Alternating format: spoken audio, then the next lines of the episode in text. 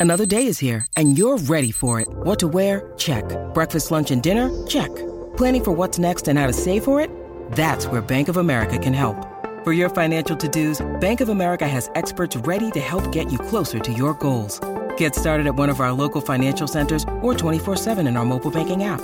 Find a location near you at bankofamerica.com slash talk to us. What would you like the power to do? Mobile banking requires downloading the app and is only available for select devices. Message and data rates may apply. Bank of America and a member FDIC. What are you doing right now? Perhaps you're in the supermarket. Maybe you're on a run or on the commute. But wherever you are in the world, and whatever you're doing, right now you're also listening to my voice. This is the power of podcasts. The ability to communicate with your audience in an intimate and intentional way through audio. I'm Bea Duncan, Senior Partnerships Producer at Intelligence Squared. We've been a world leading forum for talks, debates, and events for over two decades. And we also use our cutting edge curation, creativity, and editorial expertise to elevate your brand to new audiences with podcasting. Intrigued? To find out what we can do for your organisation, book into a free consultation with me today. Find out more by going to www.intelligencesquared.com forward slash partnerships.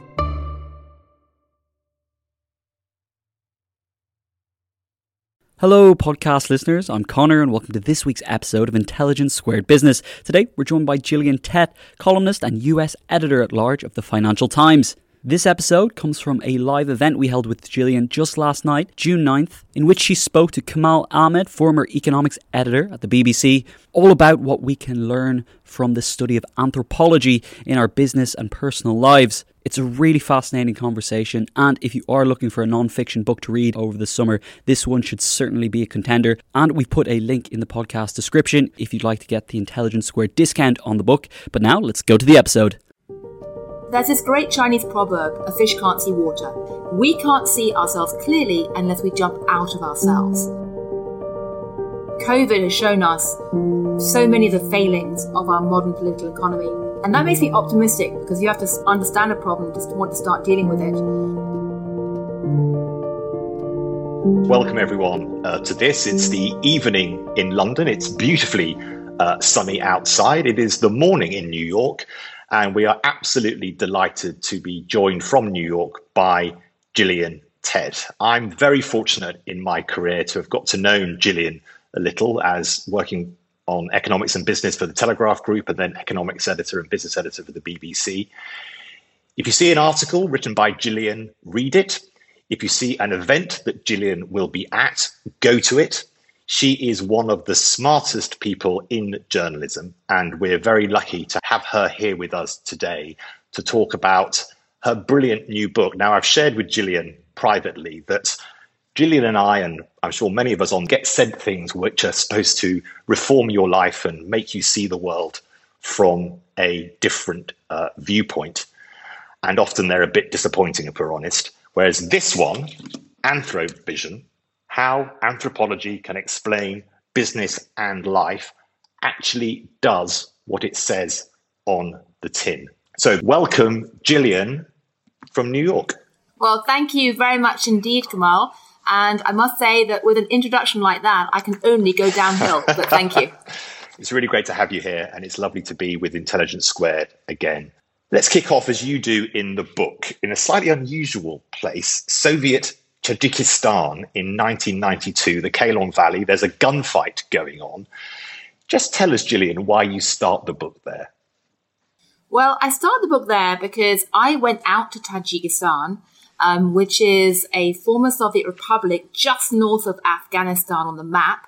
It's part of the map that I used to think was blank when I was at school in England in the 1970s and 1980s because I had no idea what was there. Um, and I was always very curious. But I was there because when I was a student at Cambridge University, I enrolled in a PhD program, originally planned to go to Tibet. That fell through because of Tiananmen Square. So, by various accidents, I ended up doing my research in anthropology in Tajikistan. And when I arrived there, um, full with curiosity and a desire for adventure and wondering what I was going to find in that blank bit of the map that almost no one seemed to know much about. Um, it was initially, for the first couple of years, very peaceful because it was the last period of the Soviet Union. But then, just after I left, having done my research in anthropology, effectively what I'd been studying became history because the Soviet Union broke up. There was a very brutal civil war, which almost no one outside the region knows anything about.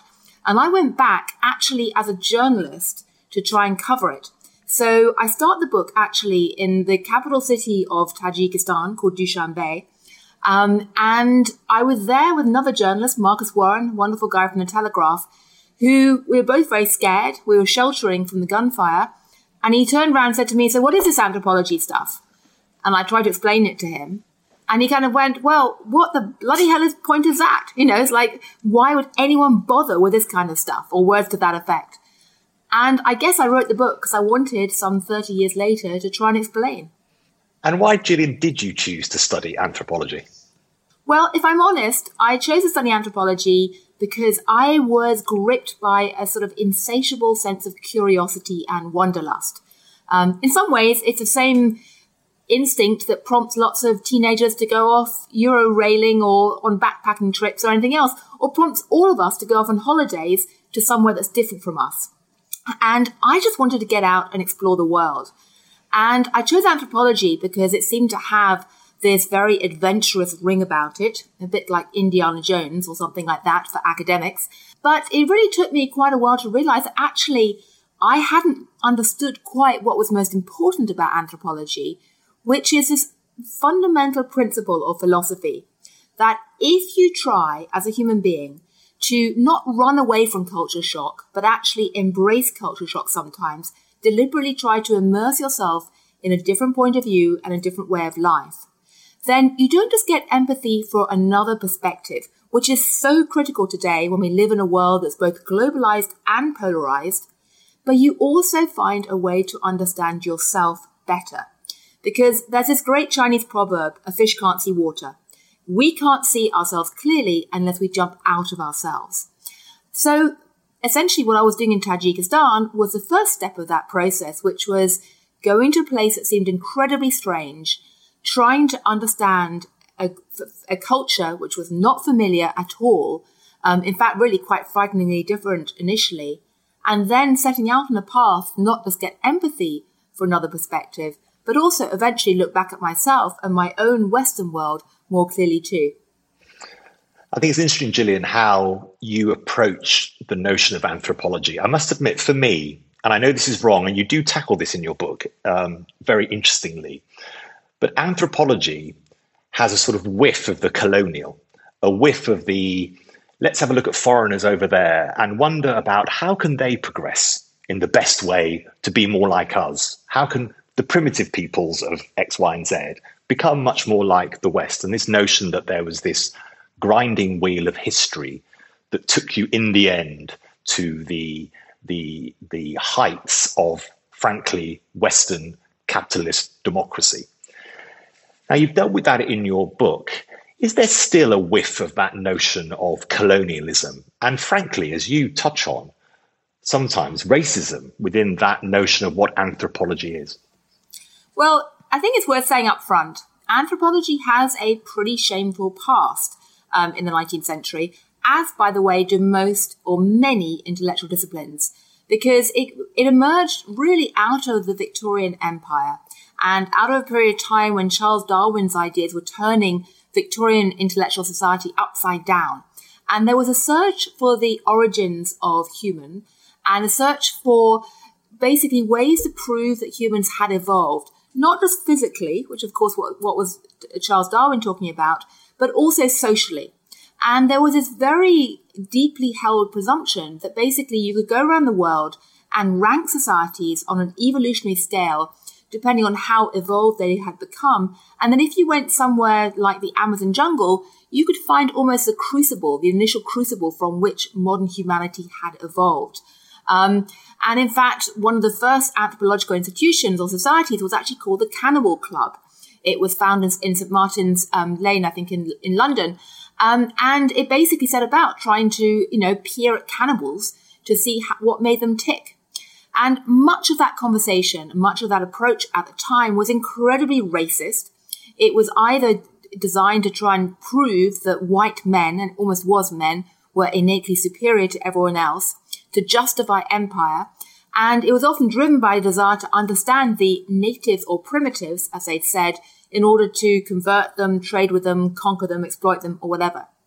However, one of the most extraordinary intellectual twists in any parts of academia took place around the turn of the century, when a group of anthropologists suddenly started doing something that hadn't occurred to the Victorians, which was getting out of their ivory towers and their colonial bungalows and actually going to live with the people they studied.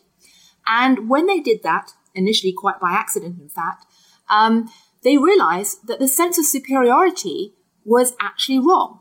That it wasn't the case that they were always more involved than the people they're looking at. In fact, in many cases, they could learn from the people they were with. So anthropology in the subsequent decades did a complete U-turn and started to champion the idea that humans are all human we exist on a cultural spectrum of difference. It's not about cultural boxes, it's a spectrum. And actually, the real goal of anthropology is to try and understand human difference, celebrate human difference, and realize there's more than one way to live, more than one valid way to order your life. And actually, looking at each other not only shows us different ways to be and exist and solve problems and get empathy for each other, it also teaches us a lot about ourselves. So it's a very peculiar discipline. Even today, I should say, some anthropologists still complain that the discipline is unfortunately white dominated, um, Western dominated, and it's still got a long way to go in trying to correct that. But the goal of cultural relativism, of trying to appreciate diversity, is really at the heart of the discipline. And that's very reassuring to hear how much change there has been, and you you you go through a lot of that change uh, in your book two key things I really took out of it were nothing is strange and that listening and appreciating what it is you're listening to are two really fundamental skills that any modern organization, any modern approach to life really seems to need. Is that that appears to me to be the big two takeout messages that your book is trying to convey? Absolutely. And, you know, you might listen to what I just said and said, oh, well, anthropology is all about trying to be nice to each other and promoting world peace. Well, yes, it is to a degree. But Nothing wrong actually, with that sometimes. it is very, heavens knows we need it right now, um, given how much polarization we have in the world. And I mean that. But it's also not just about saving the world or trying to improve the world or trying to help other people. It's also about trying to help yourself. It's a double win, or it can be.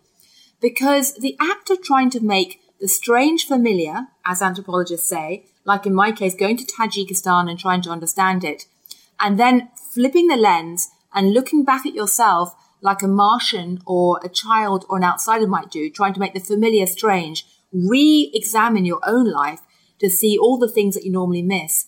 That double edged approach to life can tell you an awful lot about how your life and your worldview and your cultural patterns are really structured and most importantly, about all the things in your own life that you're missing or ignoring.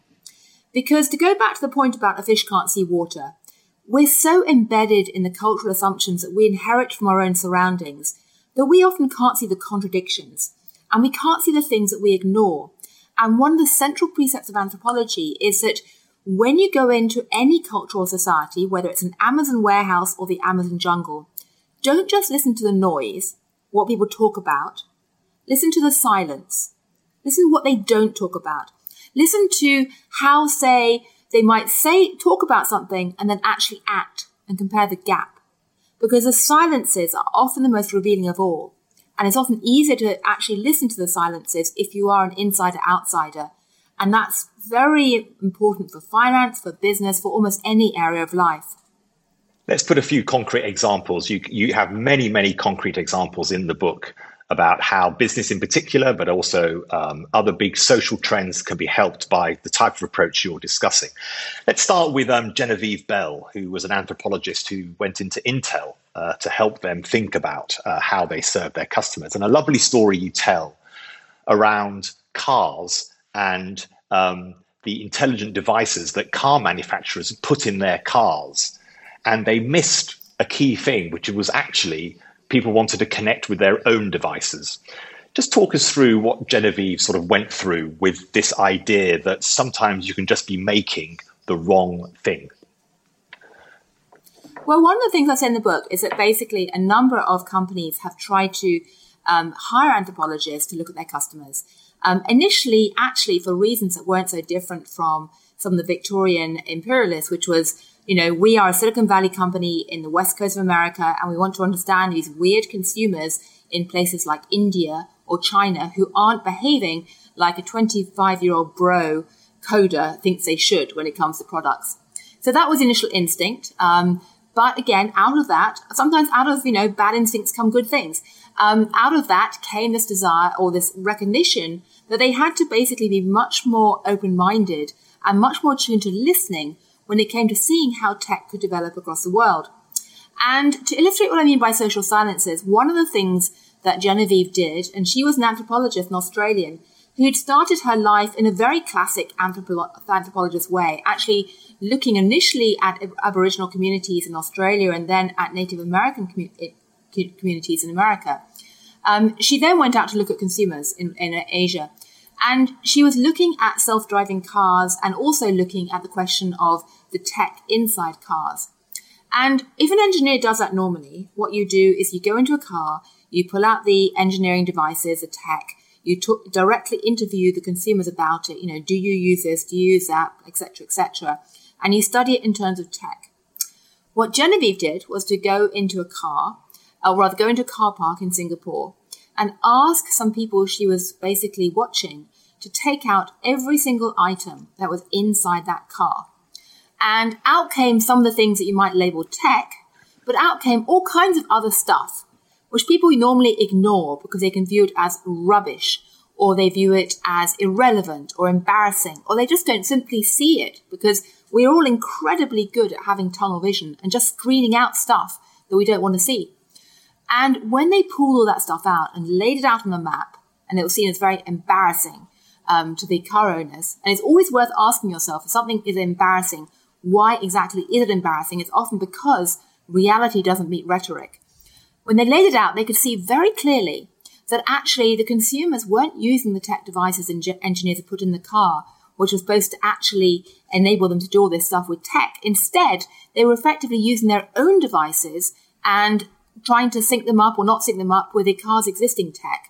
Um, and so they, the engineers came, they, sorry, the anthropologists suggested to the engineers what you should be doing is trying to sync personal devices to the car's tech, not just relying on the tech itself. But you wouldn't have seen that without actually having the plastic sheet with all the rubbish in the car laid out. It was such an insight I got from that. And there was something similar around KitKat, the fantastic story of KitKat's development in uh, Japan and how by understanding Japanese consumers, KitKat became, I think you said, the most popular chocolate biscuit in Japan. To talk us yeah. through that story. Well, that's an amazing example of how dangerous it is to assume that everyone else in the world looks at the world like you do. Um, and companies often make that mistake, um, and that hurts them badly. Um, there's a story about Merrill Lynch in Japan, which um, did a consumer poll to work out whether consumers recognize the bull sign that's its logo.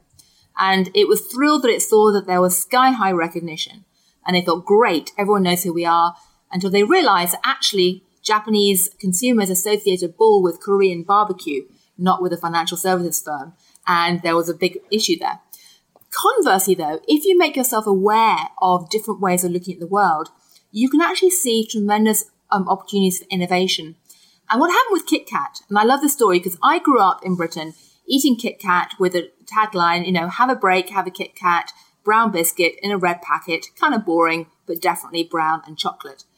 Um, they went to Japan to sell Kit Kats, did okayish, but not brilliantly. Lots of very popular Japanese brands. And then at the beginning of the um, first 21st century, they noticed that suddenly sales were surging in Kyushu in the southern island. And they couldn't work out why until they realized that for a couple of months a year, Japanese students have started, almost as a joke, giving each other Kit Kats before they went to an exam because the phrase we shall overcome or good luck, which is kitto katsu in Japanese, sounds very similar to Kit Kat. So many companies would have just said, you know what, that's kind of really weird. Yeah, very weird. Bit of an accident, ignore it. What the Japanese manager of Nestle did um, was essentially say, let's try and use this. And they launched a campaign which essentially rebranded Kit Kat not as a chocolate biscuit, but as a prayer tool for exams. And it sounds very weird. You're laughing. One of the things you should always think about when you laugh at something is why you're laughing. Because um, it's brilliant, actually. That was what the great thing about this story. It's so brilliant, yeah. the insight. Well, yeah. they launched it as a prayer tool, literally, because in Japanese culture, they, you have Shinto shrines which give out these prayer tokens. Um, and basically, that's a way of omamoris of actually getting good luck. Um, they launched it as a prayer token for exams. And within a few years, 50%, 50% of Japanese teenagers were taking these Kit Kats into exams or using them in some way for good luck for the exams. And that's just, and then, then out of that came all other kinds of innovations with Kit Kat in Japan. They changed the color, they changed the taste. They took something which had been seen as British and turned it into something which was so Japanese with its flavors. You can buy a wasabi flavored Kit Kat that's bright green. Um, that eventually, as we now know, the matcha green tea Kit Kat was re-imported back into Britain, the original home of the Kit Kat, as a sign basically of globalization at its best, where we're actually being innovative and creative and learning from each other. But you have to make yourself open to yeah. colliding with the unexpected. First. Yeah, yes. And then be willing to pivot if if necessary to, to do that. One thing that came across a lot, and as you as Hannah said in the introduction, I've just started a a new startup about trying to do news in different ways for social media. And one big thing in the media, the industry that you and I both work in, is listening to audiences and responding to audiences and thinking about what it is that they uh, are telling you. And you do a great story about Primrose Schools, um, a company uh, that uh, had nursery services in Georgia in America. Just talk us through that about how listening to audiences can become vital to your success. Well, I love this story because I'm both a parent um, who's relied on childcare for many years when my kids were tiny, and also I'm Generation X. Um, and this is very relevant because Primrose had built a brilliant business in nurseries um, across South America. And then they noticed that actually parents were not purchasing their services, even though they clicked onto the website to find out about Primrose and often went on tours. So something about Primrose was putting customers off and they weren't quite sure why. And so they had all this big data and they spent hours and hours looking over the big data. Um, but the problem with big data is it shows up correlation. It doesn't show causation. It shows what's happening, but not why. So they eventually hired some ethnographers, which is like anthropologists who use uh, this observational method, to watch what the parents were doing and what the schools were doing you know, using the same technique essentially that I use in Tajikistan to study a village. And what those ethnographers realized was that the attitudes of the parents who were mostly millennial were subtly different from those from Gen X.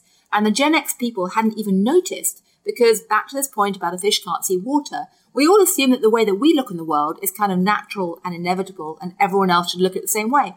So just by way of one example, the Gen X has assumed that authority figures commanded respect and trust. And so if a scientist or a medical official told parents, this is the best way for your toddler to be treated throughout the day, then that would be attractive. And in fact, for millennials, the trust pattern wasn't vertical. They weren't trusting authority figures for advice. They were trusting their peers in a horizontal pattern. And so actually they looked to each other much more and they hated the idea of some expert telling them what to do. Or to cite another example, um, the um, Gen Xers like myself had grown up in an era where they assumed that having educational achievement was crucial. So they wanted little Johnny to be able to read at the end of their nursery experience. Whereas the millennials were increasingly um, feeling that the future was so uncertain that they wanted their toddlers to be taught things like resilience and tolerance and interaction with others and stuff. Um, so anyway, once those, once that gap was explained in its expectation and understanding, they switched the offering and it had a big impact.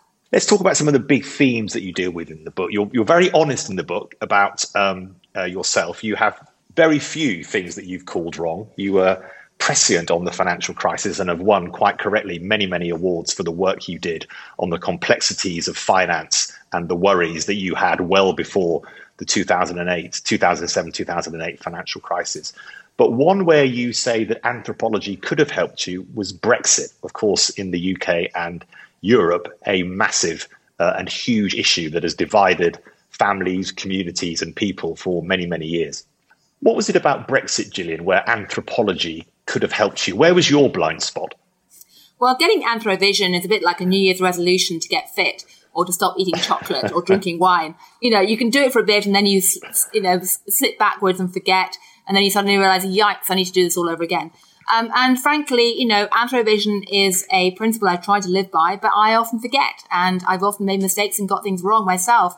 And back in 2016, because I was living in New York at the time, because I'm very much part of the, you know, educated, globalized elite, um, to be honest.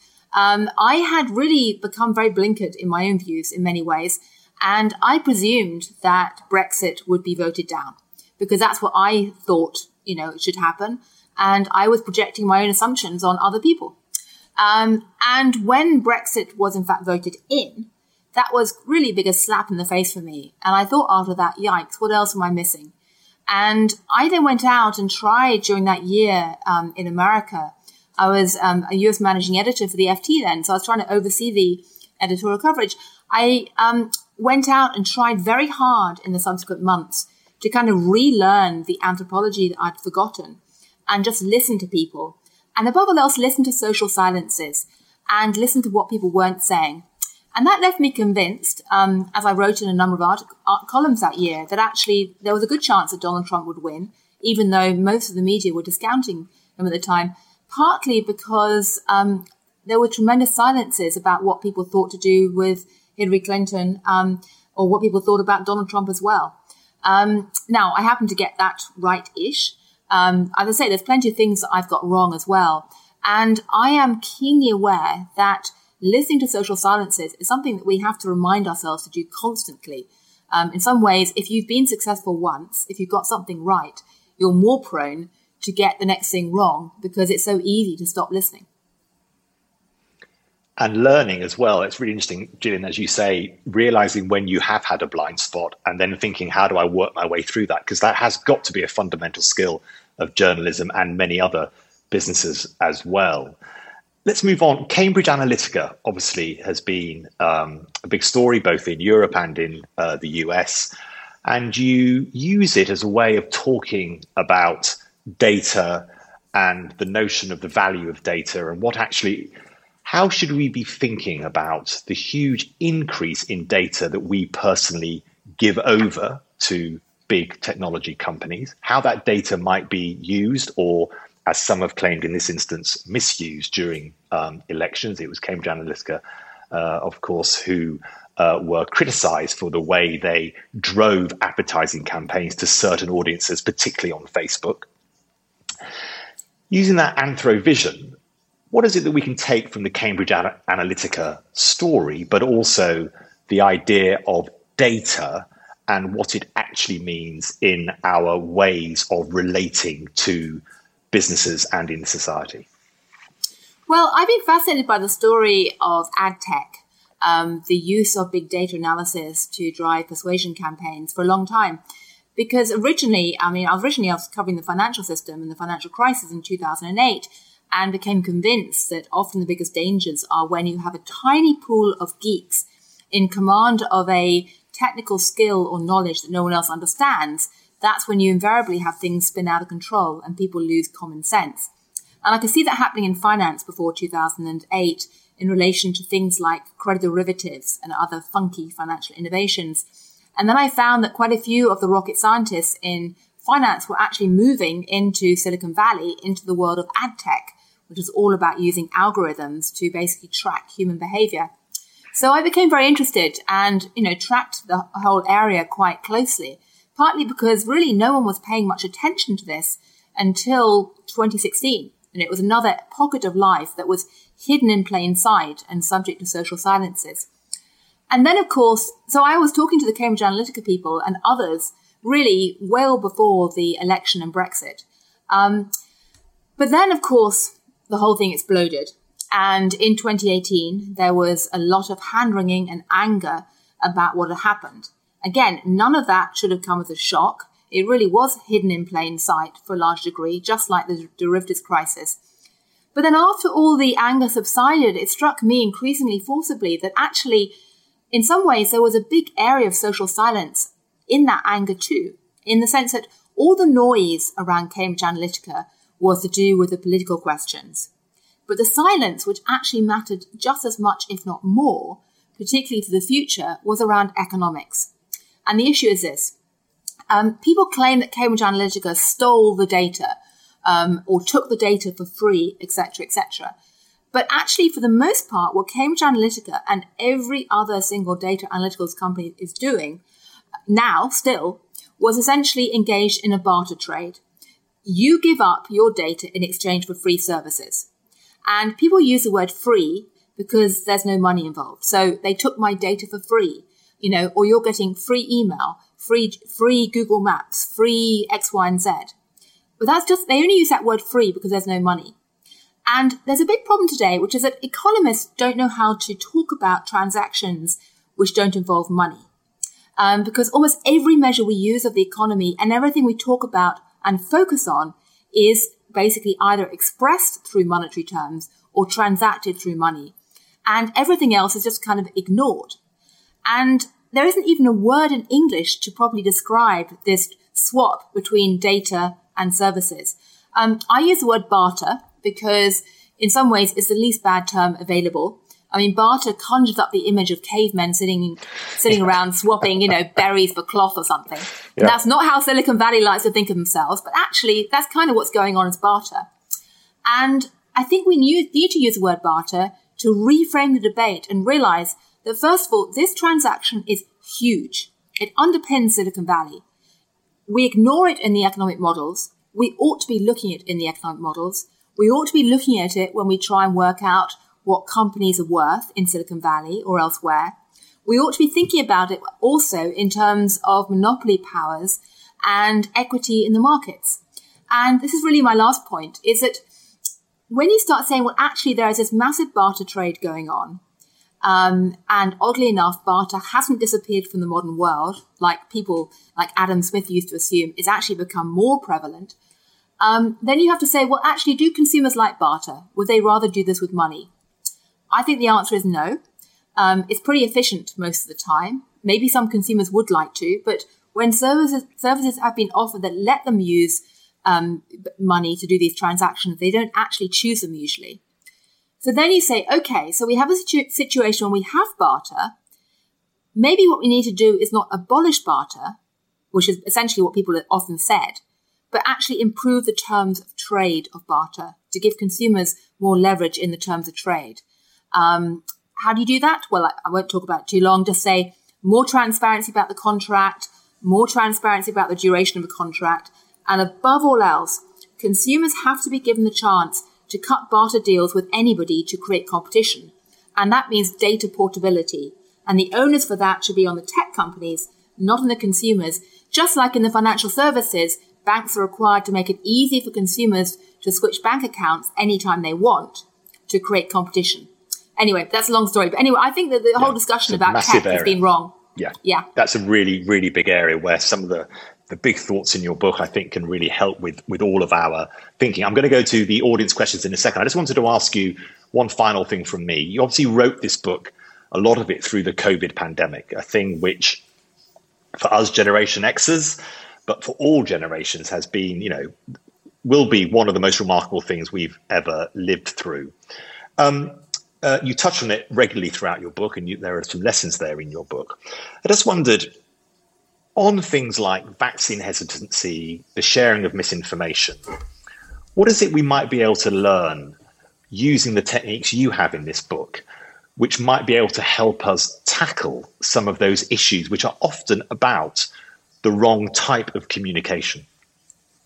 Well, I guess my key message out of this is that one thing we learned in the opening months of the pandemic is that medical science alone can't solve a pandemic you need basically medical science plus data science plus social science because you need to look at audience behavior as well. That's so important. And it took a long time for people to realize that.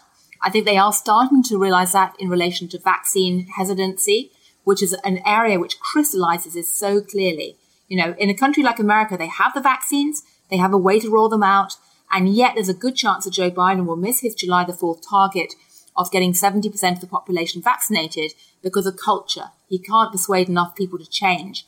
Um, funnily enough, I have a column which went up just an hour ago on the FT website talking about this and pointing to Jersey um, in the Channel Islands as a place which has actually embraced behavioral science at the grassroots in tandem with medicine to try and get vaccination rates up. They've done a remarkable effort.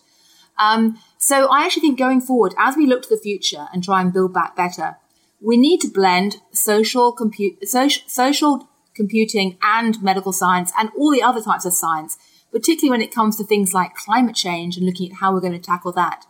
And we also need to remember this very simple thing, which is that at the end of the day, we're all connected around the planet in a chain of humanity. When the weakest link breaks, we all suffer. We saw that with COVID. You can't afford to just ignore what's happening on the other side of the planet because they seem weird and going, Wuhan, who cares about that? Well, actually, we do now care. And in a world that's both globalized and polarized, we have to try and do a better job of getting empathy for other people and learning from them not just to avoid horrible mistakes, but also to get inspiration about new ways to live in the future as well. And very lastly, I do think the pandemic in a way has us, turned us all into amateur anthropologists by default, because we've all suffered culture shock in the last year by being forced to go suddenly work from home. We've all had to rethink our rituals and our social boundaries, and we're all having to do that again as we go back to the office, or some of us go back to the office. So seize that opportunity of becoming an amateur anthropologist by default. Let's let's go to some of the questions, some of the excellent questions we've got. I've been I've been looking at a few of them as Gillian, you've been talking. So we'll go to. I don't think I don't think I've got names here, but I've got um I've got sort of guests in the main. But um, I hope I'm I hope I'm doing you justice with with not naming the, the people who've asked the questions, but what good questions they are. So the first one, Gillian, what do you think a Tajik woman would make of our society if she were to come over to the UK? This is a UK based question, but maybe it could be for America as well. I think that's a very good question. Um, very good question indeed. And it's not something I've given enough thought to, but I should do. And that's actually my failing very badly. I think that they would be struck by the level of um, atomization that many people feel. Um, that you know we are, we don't have the same richness of community ties um, that um, are often found in the places like Tajikistan where I lived. There really was a sense of being really enveloped in a community. Um, I think that they would be, in many ways, awestruck by the degree of personal freedom. And of course, those two elements go hand in hand. But I was often very struck by the fact that, you know, by the constraints of people's lives, um, and by particularly the women, you know, who often had so much potential, which was crushed. Um, I think they'd be very struck by the wastefulness in our lives. Um, in the Tajik village where I lived, almost everything was saved and recycled in some way. Um, and they were ingenious at using and reusing things many, many times. And the degree to which we just toss things around, toss, sorry, toss things away um, unthinkingly, um, and we take, you know, all of these amenities for granted and waste and squander them um, is, I think, shocking. So those are some of my initial thoughts. Another question that's come in how can we look at our own world, or indeed any world, from a purely objective point of view? Don't we always carry our own baggage? How would you how would you approach that notion of we do have our instincts, which are very hard to fight against? You can't. I mean, nobody can ever be entirely objective. That's the, that's the reality. We're human beings you know, there's this concept in anthropology called the dirty microscope or dirty lens, which is that, you know, we don't go around looking the world like a microscope might look at a bunch of, you know, wiggling amoeba, amoeba on a test tube or something, because, you know, our lenses are always clouded to some degree. But that doesn't mean that you can't improve the way that look, you look at the world. And so maybe another way to think about it is in terms of checks and balances. And the more checks and balances in perspective you can incorporate, the better the chance you have that even though you will still be subjective, it may be a better form of subjectivity than otherwise. And I think that's one reason why, frankly, these days there's a lot of chatter about diversity, having diverse workplaces, diverse teams. You know, everyone has an eye roll and goes, oh my goodness, more do gooding, another box ticking exercise from HR, yada, yada, yada. Understandable. But actually, there's a lot of evidence showing that in an area like finance, having a diverse team and diverse perspectives to get these checks and balances actually is very valuable. If you don't want to think about objectivity, which I think is too grandiose a term, think about checks and balances. Now, Gillian, you've you've touched there again on the financial crisis, and as I say, you are one of the, if not the most prescient journalists writing ahead of 2007 and 2008 about the complexities of the financial system being uh, having inherent dangers. Uh, a question here um, says um, you used your anthropologist's lens to spot the weaknesses in our financial system sooner than most. Is there anything you can see happening now that might be a harbinger of change for good or bad in the financial markets at the moment? What should we be worried about? And maybe what should we be thinking, oh, well, that's working better? Well, short term, the inflation debate is obviously rearing its head again. Um, it's something which is quite hard to cope with because that involves another zeitgeist shift and cognitive shift, which is that, you know, anyone who's under the age of, you know, not just 30 but 40 can't imagine high inflation. And anyone who's over the age of 40 probably can. But that's one area. Um, I think one area of social silence right now is around debt and the fact that, you know, it's very obvious that debts, many debts will just never be repaid. I mean, debt on a national level has skyrocketed in the last few years. And unless you believe in some near miraculous level of growth or raging inflation, um, they will never get repaid. And it raises an interesting question. Are we just going to carry on indefinitely with massive, massive national, national debt? Um, are we at some point going to have restructuring or some kind of debt jubilee? Um, there's a very powerful book by an anthropologist called David Graeber called Debt the First 5,000 Years, which points out that actually you know, there's really two types of society or econo- um, economic systems. You either have one underpinned by a currency which has a finite supply, like gold, and so you can't have never ending supplies of debt, or you have one where there's no capacity constraint. And when you have a system underpinned by um, no capacity constraint in currencies, the debts just get bigger and bigger and bigger and bigger with bigger and bigger power imbalances until eventually either there's a social implosion or a massive debt write off. And I think that point is still basically true. So I find debt a fascinating topic. Those are just some of the few. That's really fascinating. And Gillian, can I just push you a little bit on that debt issue? Obviously, it's a debate in many Western democracies. Isn't in the UK, we have a debt to GDP ratio of touching 100% now, and mm-hmm. we that wouldn't have been believable two years ago. But actually, our interest payments in the UK are lower than they were two years ago. Janet Yellen said in an interview with the BBC two days ago that it now was not the time to be considering the so-called balancing of the books. What, what's your thought, Gillian, on the debt position we find ourselves in at present and whether action needs to be taken now, or is the notion that actually the debt situation for many Western democracies just has to be extended on a rollover basis for years to come. Well, if everyone collectively decides it's not a problem, then it's not a problem. Yeah. because it's only a problem if, people, if creditors demand to be repaid in a hurry or lose faith in the government actually being able to repay. And there's absolutely no sign of that. So as long as governments can maintain, um, you know, the current, if not confidence trick, but essentially maintain um, trust in the system, then it's absolutely fine. But, you know, if you are going to be looking at an issue of debt, you need to start thinking about things like what is the origin of the trust in the system? Um, because that's absolutely at the core of a lot of anthropology thought. Um, back in 2008, to go back to credit derivatives, it was clear to me that a lot of the trust in these incredibly opaque financial products was basically trust placed in the rating agencies and computer models, which were completely untested. And, you know, if trust in that ever cracked, you were going to have big problems. And so one way to see what happened in 2007 or 8 was that essentially a lot of these new financial instruments were like sausages in that they had taken loans from all over the place, chopped them up and put them into new casings. Just like if you're creating a sausage, you take bits of meat from everywhere, chop it up and put it into new casings. And if you buy a sausage, you trust that the meat is not going to poison you. And if you find out that there's mad cow disease and some cows are poisonous, you stop buying sausages, all sausages. And that's sort of what happened in 2008 because people realized that some of the loans were turning bad. They didn't know where they'd gone. They realized the rating agency, agency didn't know where they'd gone either. And so they lost faith in all of the financial sausages and you had a collapse in confidence.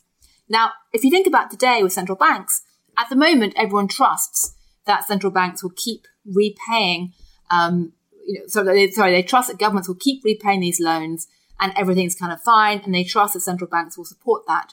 But if anyone, anything causes that to crack, the implications could be nasty. And it's worth also contrasting the trust in currencies and in global debt markets, government debt markets, is of the vertical nature. People are trusting authority figures and institutions. Something like Bitcoin is trusting horizontally. That is more trusting the peer group.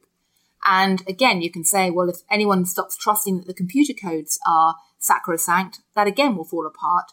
But it's very interesting how that trust mechanism has changed. And again, that's absolutely an area where anthropologists have a lot to say about Bitcoin and cryptocurrencies. Another question. The subtitle of your book is How Anthropology Can Explain Business and Life. Uh, we all do life, but are there any other professional areas where you think anthropology would be especially helpful? Absolutely, I think there are. And in fact, we put the word business on because, you know, you always need to find a genre when you're doing publishing and things. And, you know, I spent my career in business journalism, so that seemed like the easiest genre to be talking about. But actually, I think it's, this is totally relevant to law. It's totally relevant to medicine. I actually tell a story um, in one of my chapters about why you need to blend social and medical science in pandemics and epidemics. That lesson was first learned actually with Ebola in 2014 and championed, by the way, by people like Chris Whitty in West Africa. Tragically, I think it was forgotten in the early stages of the COVID 19 crisis, but it's being relearned slowly now, which is good and needs to be remembered as we go forward with public policy and health. But there are other areas where, in fact, almost any area of public policy, this needs to be incorporated. And, you know, the fundamental idea of trying to take, to use another phrase I use a lot in the book, lateral vision, not tunnel vision to look at problems, is something that anyone who's involved in government today should be embracing. I think it's that notion, as I said, as we've touched on, is about listening and then changing your behavior from it. But actually, a question that touches on that. It's going back to the Primrose Schools uh, one that we talked about, which you do a section of your book on. So the questioner asks going back to the Primrose Schools, did they change the way they taught young children, or was it all about presentation? It was a combination. And this was, I mean, it's a fairly short example. It was partly about the way they spoke to the adults. It was also, so rather than sort of lecturing, um, they actually tried to listen and, you know, treat them much more as equals. It was also about, they realized the value of incorporating rituals and symbols into the nurseries because that built community and they hadn't paid much attention to that before.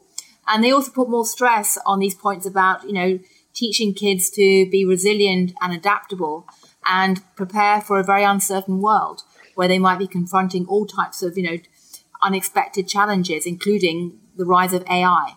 And that wasn't something that millennials who'd grown up in the late last decades of the 20th century had been really worrying or thinking about so much. Um, and, you know, zeitgeist change over time, often in very subtle elliptical ways. And it's hard to see when they're changing because it occurs so slowly. But you need to be realize, you, know, need to be aware of how the zeitgeist might be changing um, and stay open to listening to it. Now, we've touched on working from home, and one of our audience members asks, What are your views on working from home? And do you have any tips for people who have no choice at the moment? Well, I, you know, my heart goes out to people who have been working from home in the last year with no choice and difficult conditions because it's been tough, and I know that. And it's been tough in many ways, partly because being locked down in a small physical space is not just about being locked down physically, it's also about often about being locked down socially in your own little bubble and increasingly mentally as well. And I know myself and many other people tend to become more myopic when you're actually trapped or confined in a space. Um, but as we come out of lockdown, you know, what we really need to think of a lot about is what kind of experiences we have digitally versus in person. And there are some good things about digital experiences. Um, you know, apart from the convenience you have through not having to commute, um, you also have the fact that you can potentially reach a much wider range of people We can all be equal on Zoom. I know that from my own experience in talking through internal Financial Times meetings that for the first time ever, we're all equal on Zoom, irrespective of whether we're in the head office of the company or not. You can be more efficient in some ways. And, you know, there's quite a lot of evidence that if you are working in small teams, which already know each other really well and have social capital, to use a phrase often used by anthropologists, then you can actually transfer that quite well into Zoom because people know each other quite well. The problem comes when there isn't trust and or there isn't really good knowledge between groups or if you're trying to get different teams to collide with each other because one of the things that's really interesting is that an, an anthropologist who works at London Cass Business School called Daniel Beunza went into a series of Wall Street trading firms and London trading firms to look at how they were reacting um, both before COVID and after COVID. And he noticed that for traders in finance, one of the greatest benefits of being in person is actually having what they call incidental information exchange. Is a kind of accidental serendipitous encounters you get between teams or bumping into people in the corridors that generates ideas. You know, it's a kind of stray comment you overhear suddenly. And that's the kind of stuff you can't really replicate on Zoom. And the other thing is that when we work in an office, so much of the information we absorb is not through what we think we're doing, i.e., our formal processes or algorithms and tools. It's through actually a process of what anthropologists call sense making. You absorb signals from all over the place. And again, that's very hard to do via Zoom. So if we are looking at a future with hybrid working or some people having to work from home, um, it's going to be very important to think about how do you atone for lack of incidental information exchange if you're working from home? How do you create that serendipitous collision or encounter? Or how do you get out of that tendency to become myopic and just widen the lens? Um, I don't have easy answers, but that's a debate we need to be having. A lot of your books about um, listening. This is a, this is a great question. One current issue of not understanding one another, in quotes, appears to be one social group believing that they understand the others so well that they would rather disconnect with them. What is your advice for such well informed disconnectors, be they US senators or stubborn anti vaxxers? That's from uh, Ying Jin. Uh, she's an architect at Cambridge University. Thanks so much. That's a very clever question. So you listen, you go and do your listening, and you listen and you think, okay, I don't like that. I'm going to disconnect. Well, I think the first problem is there isn't. First problem is, there isn't a lot of listening. No, and I happen to, I happen to believe often, maybe naively, maybe naively, but I happen to believe that actually a lot of prejudice, racism, hatred comes out of ignorance and fear rather than a considered decision to actually listen and embrace and show a sort of you know willingness to be open and then decide to reject. But you know where there is that conscious decision, I don't want anything to do with people who are strange to me or scare me. You know, and by the way, that is a natural human reaction and instinct um, in every sense. You know, we're hardwired to sh- you know shy away from people who seem weird to us. But you know, when that occurs, I simply point out to people that in today's climate or today's world global system, we're all so interconnected um, as a system that we are constantly exposed to contagion from each other and from people we don't actually know about. And we've learned about that with the pandemic, where, you know, a virus in a faraway place that no one really knew where it was before or just ignored has suddenly ended up affecting us all. But that same pattern is found in financial contagion, as we discovered in 2008, when, you know, what was happening in the Florida subprime housing market had a way of actually upending lives um, in the UK. Um, we find that with economic contagions. We find that with cybersecurity contagions, where people can hack into systems, you know, uh, so, somewhere on the other side of the planet and affect us. Um, I would suggest that as information flits around the world or misinformation, we have misinformation contagion.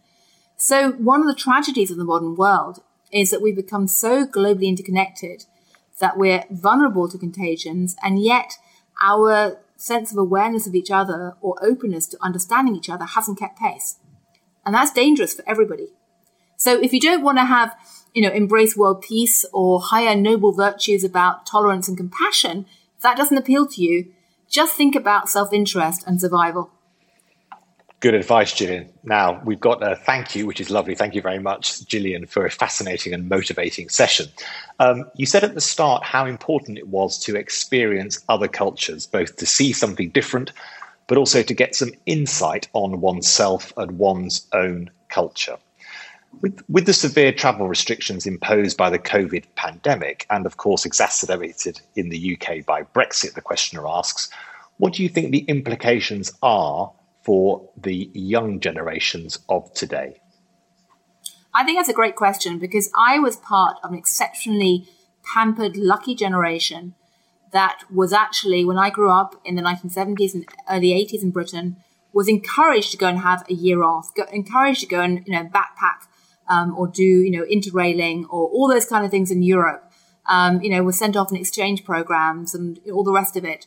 Um, and you know that was partly of the fact that I grew up in a middle class, comfortable existence. So I was exceptionally lucky in that respect, um, but also because that was considered normal. And when I look around today at what's happening with teenagers and the fact they can't just go and backpack, they can't just go and travel or it might, you know, volunteer to go and work somewhere else in the world as easily. Um, they can't even go on holidays or go and explore. And there's this insidious sense of fear that's setting in in the younger generation. You know, I do worry. Um, you know, now we've had seen this before in earlier sort of, you know, big national calamities where fear has basically come to dominate. Um, you know, I do think it's perfectly possible that post COVID 19, the animal spirits, the adventurous spirits of wanderlust will return. Um, maybe it's pent up and there'll be an explosion of people traveling. Um, but I do think that we need to consciously recognize how lockdown tends to make us myopic and find ways to counter that. Um, you don't have to travel to the other side of the planet to find a different culture. Sometimes just going to the end of your street, walking a different path through, you know, through your neighborhood, talking to people who seem different to you, um, can be, you know, pretty potent and powerful thing to do. Or going online and trying to quite deliberately tap into a different arena of social media or a different set of, you know, media and news debates than you would have done otherwise. Um, I'll get again a, a tiny example from my own life. When I went into COVID um, 19 lockdown, I'm lucky enough to have a wonderful, amazing woman who's Colombian who cleans my house. And she lives in Queens across the river from me in New York. And she lived in the center, epicenter of COVID. And in fact, several of her relatives died. And her children begged me to take her in because they were working in the medical sector and couldn't, um, didn't want to shelter her because they were exposed. So I took her in for, she ended up living us for three months. Didn't speak much English. Um, and I actually originally asked her to come live to work for us because my daughter's learning Spanish. I took her in and she was wonderful. And she turned up with a huge bag of corn flour and an iron griddle called an arepa and made us Colombian food every day. And she also turned on the television into Spanish language accounts and television of what was happening. And it was a tiny example of seeing the world through someone else's eyes. And it speaks very good Spanish, so my daughter had to translate. And I suddenly realized that my English language version of what was happening in Donald Trump's America during COVID was not the only image or picture at all. There was another set of information circulating which I hadn't seen or had access to. And it was a tiny gift, frankly. I think I got far more out of her being with me than the other way around. So that's a kind of principle I hope we can, you know, all embrace um, as we come out of the pandemic and just open our eyes and try to learn and collide with the world and roam. Now, Jill, I'm just very aware of the time. I'll uh, hopefully the audience can stick with us for just a couple more minutes, and we've got a couple more questions, just quick fire, Gillian. That I'd just like to ask you. You touched on social media there again, Gillian Tett, Thank you so much for your talk and your book. Uh, question: How do you get social media users to listen and respect other points of view more? There seems to be more polarization than ever. Good point. Very, very tough to do, but three quick ideas. Firstly, we should be talking about cyber tribalism in schools and universities as much as we talk about cyberbullying and cyber hygiene and cybersecurity. Um, that should be part of any curriculum. We should tell kids up front that you will be sucked into silos if you're not careful or ghettos. Um, secondly, I hope and think that social media companies and media companies and tech companies should try and find ways to introduce tools that allow people to collide with the unexpected and actually find ways of trying to, um, you know, see different points of view from time to time. It's tough because we're all customized to basically, um, you know, end up, um, you know, going into our own ghettos because we can choose who we want to follow and who we want to listen to. Um, but I think it's critical.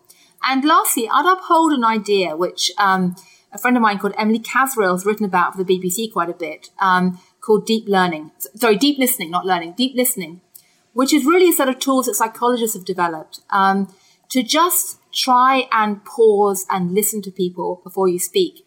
And it's something that psychologists often tell parents to do with their teenagers, um, which is easier said than done. Believe me, I have two teenagers. But deep listening, actually pausing to listen and make sure you've heard correctly, can be very powerful. And I think some element of that has to be replicated in our political conversations, but also talk talk to people online as well. Easier said than done. I often fail, as my own teenagers will say. In fact, I mostly fail, but the aspiration is there anyway. Yes, same here. I have t- teenage children as well, and Emily is a wonderful was a wonderful colleague at the BBC. I would just, I would finally, just on that point urge yes. people to look up what yes. Emily's written because she's done some wonderful pieces yes. about this on the on the climate change issue and also in, um, in the Middle East. Yeah, how to listen and how to ask open questions, not closed questions, I think is really important. Final question, Gillian. Are you net optimistic or net pessimistic as we move out of COVID about, let's talk just about Western democracies, otherwise it's too big, about the direction of travel? It has COVID left us with optimistic lessons or with a feeling of pessimism for you? Well, to be perfectly honest, I am in wait and see mode. I'm probably net optimistic because I'm by, na- by nature an optimistic person. COVID has shown us very clearly the nature of the problems we face as a society. It's really been like that classic example of, you know, when the tide goes out, you see who's wearing shorts. COVID has shown us so many of the failings of our modern political economy. And that makes me optimistic because you have to st- understand a problem to want to start dealing with it. But what, it, what makes me pessimistic is it's not yet clear to me whether or not there's a willpower to actually tackle some of these problems, whether it's climate change, whether it's inequality, um, whether it's a kind of cyber tribalism you're talking about. So, on balance, I am optimistic, but only just. what a fantastic talk. Thank you so much, Gillian, for uh, so many um, great insights. Thank you for writing a great book, Anthrovision uh, how anthropology can explain business and life. And thank you as well, of course, to Intelligence Squared. We look forward to seeing you again very soon. What are you doing right now? Perhaps you're in the supermarket.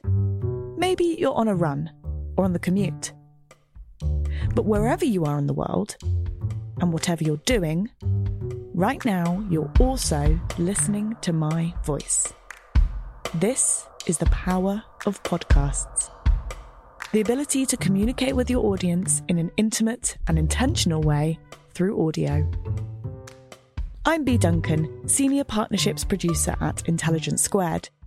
We've been a world leading forum for talks, debates, and events for over two decades.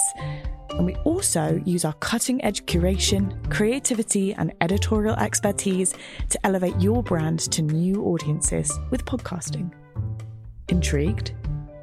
To find out what we can do for your organisation, book into a free consultation with me today. Find out more by going to www.intelligencesquared.com forward slash partnerships.